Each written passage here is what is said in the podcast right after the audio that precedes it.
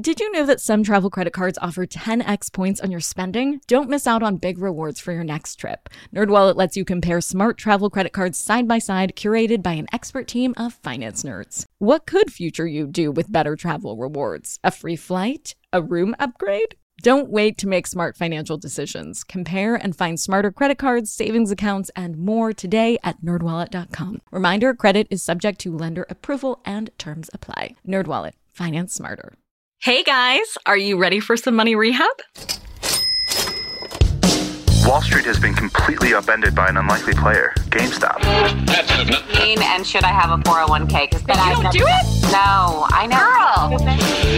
Girl, You think the whole world revolves around you and your money? Well, it doesn't. Charge for wasting our time. I will take a check. Like a old school You recognize her from anchoring on CNN, CNBC, and Bloomberg. The only financial expert you don't need a dictionary to understand. Nicole Lapin.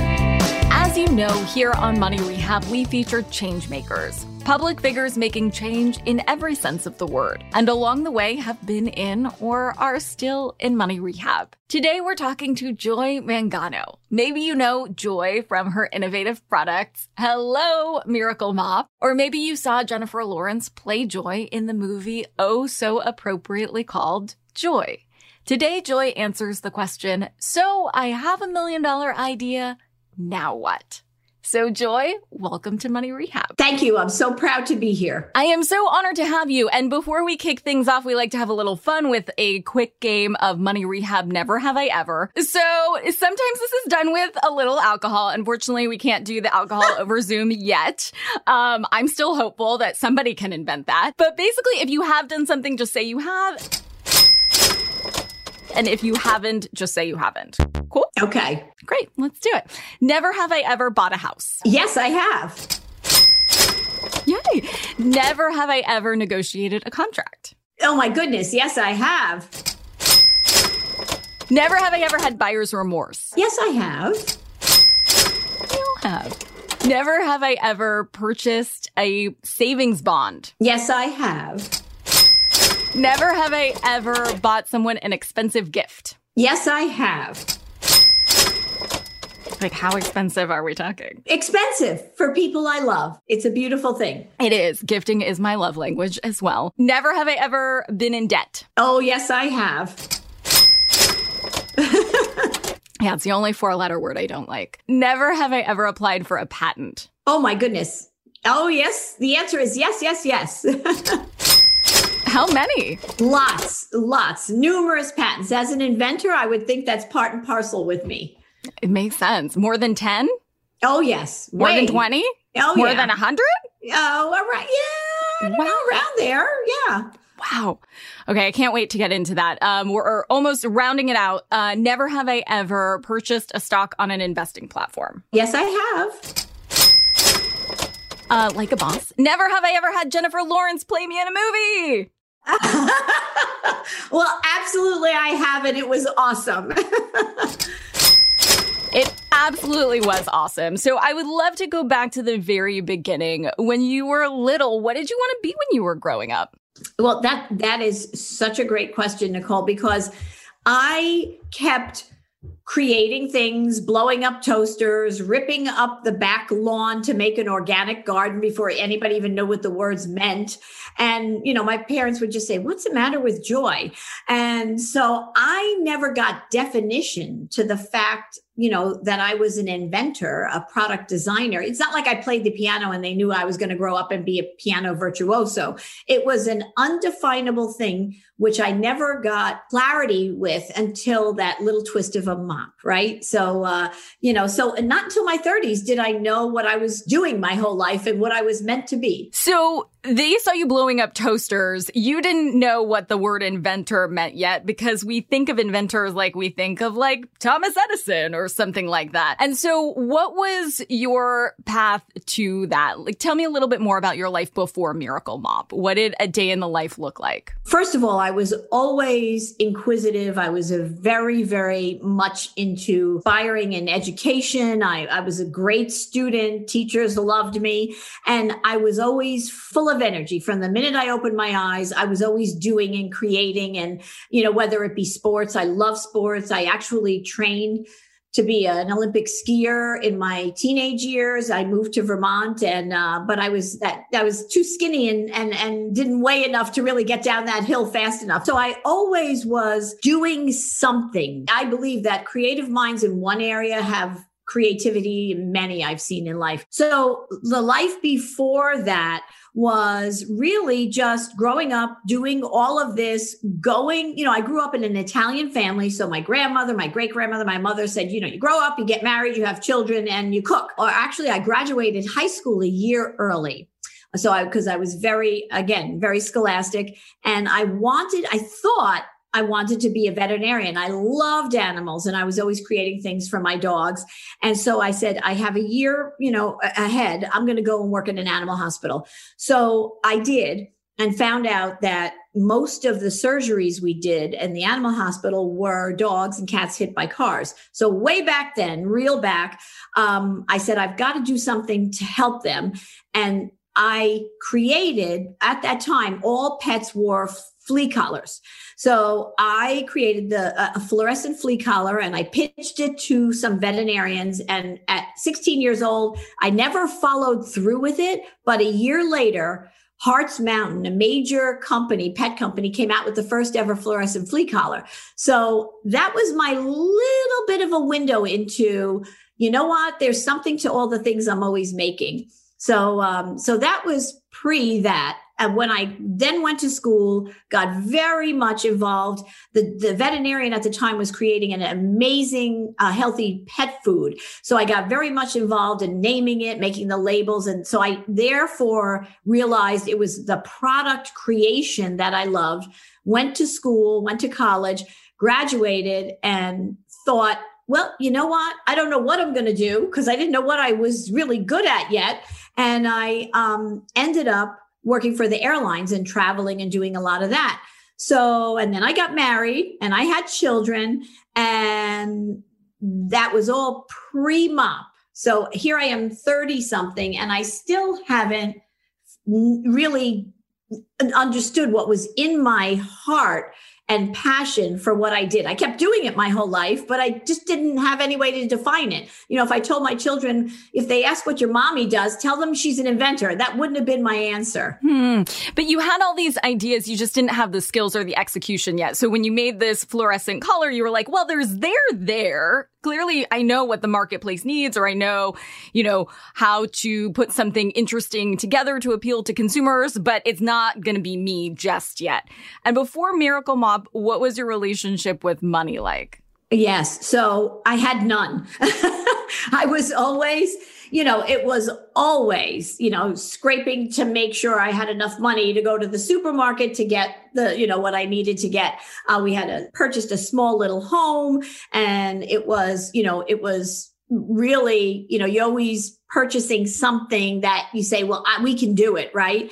And this all happened at a time where I had three children. I had one, uh, you know, when I do things, I do them. I'm always, I told you, I'm always active. So I had three children one year after the other, a girl, boy, get girl. it done. Yeah.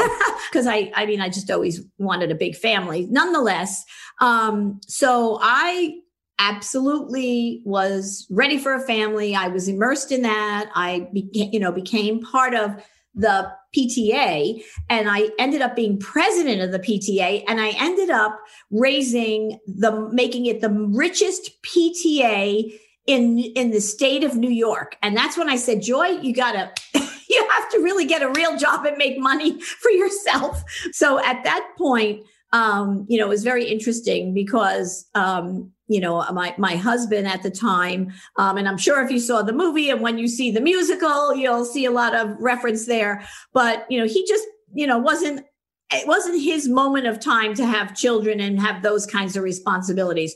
So I would say that that was probably the darkest time in my life. At that point, doing little things for myself. I was making grapevine wreaths, believe it or not, and working, um, hostessing in a restaurant on a few nights to make some money. So, and I went, we went through, uh, we divorced, and here I was now a single mom.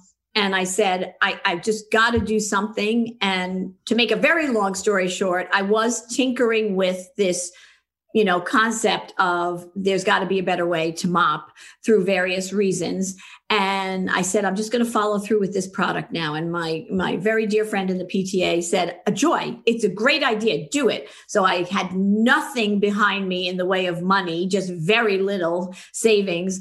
I we dusted off a back room in my father's auto body shop literally. The windows were broken. The doors were shattered because they did gun practice. You know they were practicing with cans with guns in the, the, all the auto body shops you know, we looked at each other, we said, we're crazy. I said, I, I can't believe I'm doing this. But we started from this messy, awful little desk in a in a in a room in the back of an auto body shop and the path of the miracle mop was an amazing story path but amazing financial path as well hold on to your wallets boys and girls money rehab will be right back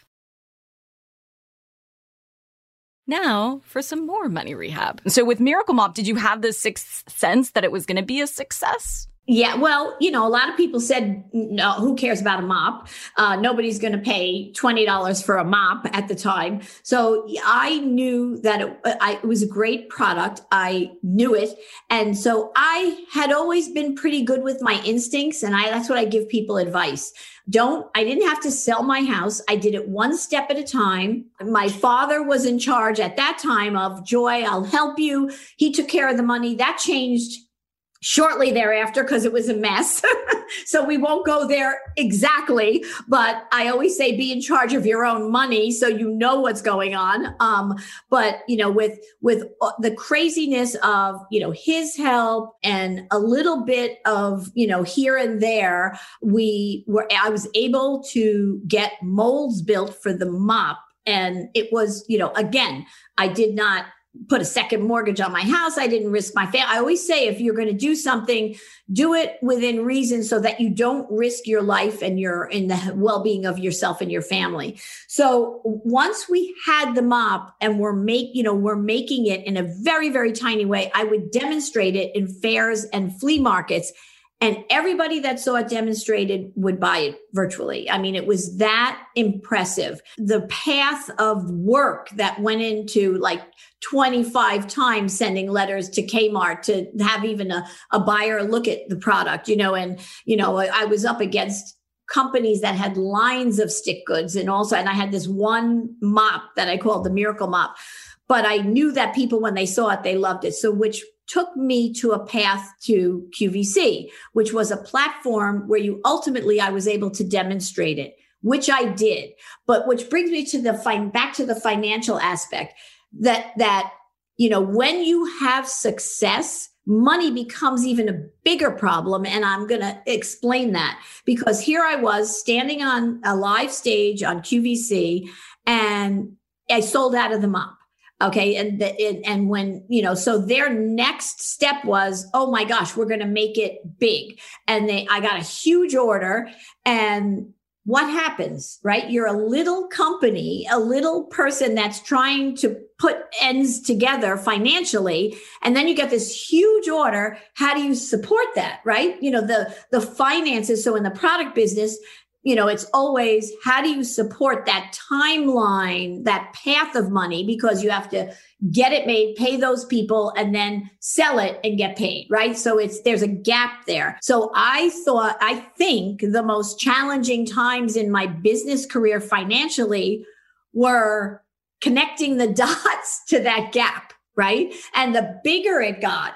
So ultimately, I was building you know, $10 million days of product for HSN. And, and, you know, in one day I had to build that amount of product and know and have the wherewithal to know it was going to sell in that in one day. That's an amazing task, an amazing financial situation. So, you know, I always say that, and that's why I say with success the money problems become bigger because they become much more complicated. And you have to be able to not only support business wise, right? To, for the success of any business, but you have to support it financially. Yeah, I hosted a show called Hatched where we interviewed consumer product entrepreneurs and tested their products in retail. And this was a common issue that we would see purchase order financing, right? You think these are high class problems that you get these big orders from Walmart and Target and big box retailers. But if you're a mom and pop and you're, you know, baking your goods in like a little kitchen and then you get this ginormous order, how do you do that? So it's this delicate dance. How do you dance the dance? Big businesses are the titans. Without that helping hand, I had it at the time from QVC. They knew they had a great product. They knew I couldn't do it. So they gave me advance money, right? So that's one way that, you know, not everybody can do that. But I said, I can't make this product unless you pay me something in advance so that I can pay for the raw material, you know, things like that. So what we do as retail titans on the show America's Big Deal is that we are like mentors. So they can take that leap from small business to national retail distribution when you have a helping hand there, right? So that helping hand can come in many forms, right? A great bank. Um, just tell me where that great bank is and I'll let me know so I know. You and me both, sister. oh man. Yeah. And I think a lot of people think they want to get to that destination to continue the metaphor uh, as quickly as possible. And there are a lot of entrepreneurial experts out there who will say like, go, just do it. Like bet your house, bet the farm, bet all the things on it. And I love your advice so much because it's so important to remember there is no shame in feeding your family. There is no need to race through this and put yourself in financial turmoil unnecessarily. What would you say about this pacing that sometimes entrepreneurs want to just race ahead and unfortunately put their own finances at risk or that of their family?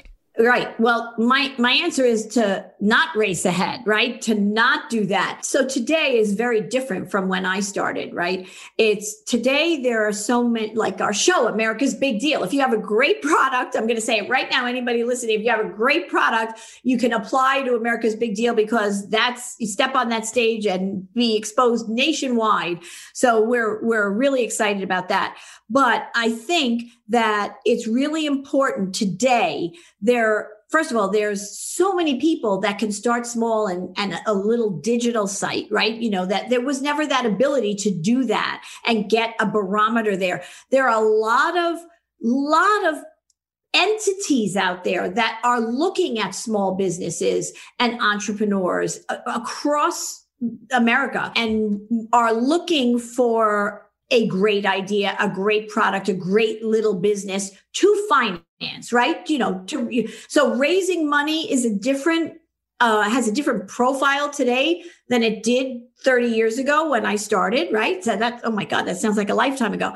Um, but, you know, so the opportunities are much different today. And I think there, in a way, there are more opportunities and more options to take because the one thing that I, everybody forgets is that over 90% of the firms in the United States are small businesses. They are the engine to this country. And so therefore, hence why I'm so focused on the mission of helping ignite that, inspiring them again, you know, that it, because it's really, I think the small businesses uh, uh really at, at large have taken the biggest hit in what's all been happening. Well, yeah, it drives me crazy when I hear entrepreneurs say, like, I don't do the finance stuff, I just do the design stuff. Like, I'll have somebody else do the design stuff. What would you say to that? No, yeah, I, well, that's that's one thing I started out saying, right? I started out. My father said, "Don't worry, I can take care of everything. I'll take care of the money part. You just do what you do." And you know, I don't want anybody to say to go against their father, but I'm just saying, you know, ultimately, right? You know, I miss independent, right? It's it's I think it's self reliance. You must be aware of what you're if you are growing a business, you have to be aware of the financial aspects of it because that will come back to bite you bef- there are a million you know there are a million obstacles right but but the financial ones are the ones that absolutely will cripple you did they cripple you Well, you know, I have to tell you, um, there are many times that I thought, you know, that was the case. But I, you know, I picked myself up and I said, there has to be a solution. So, an example I gave you was, you know, here was this great success. I got an order for 60,000 mops, you know, let's just say, you know, $10 a mop, right? You know, cost, right? This is uh, hypothetically, that's a lot of money that I would be getting, but wouldn't have prior in, in making it. So, you know, my solution i said what do i have to lose? I'm going to talk to the company the retailer and say i need an advance right? There were you know times where there were other times where you know when you have a business you have a line of credit with a bank and a, you know and they're looking at the patterns of of financials and you know and i was in a very unusual business. My primary customer was QVC and it was building a whole lot of product for one day. And then, you know, and it wasn't like retail where it's things are selling every day. So it was, you know, I, you know, then now I'm talking to a bank saying, well, I need all this money to build this product for this one day and I'm going to sell it in one day. And they didn't get it really. So it was, you know, it's, it, your, every business has its different intricacies. So whether it's a banker, whether it's you know uh, uh, investors, whether it's your money, whether whatever it is, you really need to understand your business enough, and I think have enough knowledge and um, uh, confidence that what you're doing is going to be the payback that you need to keep building that. Yeah, I agree. I don't think there's a work life and a personal life. I think it's your one full life. And if you're not good in one part, you're not going to be good in general, especially when you're an entrepreneur starting out. You are your own business card. So if you're not well financially or otherwise, you're not going to be well in business. For today's tip, you can take straight to the bank. If you cringed when Joy told the story about her pitching the fluorescent flea collar only to have it manufactured by a big company right afterwards, take that as a cautionary tale. If you have a million dollar idea, you need to protect it. So that million dollars ends up in your pocket, not someone else's. To figure out how to lay claim to your ideas, go back and listen to Money Rehab episode 158 titled Protect Your Brainchild for your next steps. Rehab is a production of iHeartRadio. I'm your host, Nicole Lapin. Our producers are Morgan Lavoie and Mike Coscarelli. Executive producers are Nikki Ettore and Will Pearson. Our mascots are Penny and Mimsy. Huge thanks to OG Money Rehab team Michelle Lands for her development work, Catherine Law for her production and writing magic, and Brandon Dicker for his editing, engineering, and sound design. And as always, thanks to you for finally investing in yourself so that you can get it together and get it all.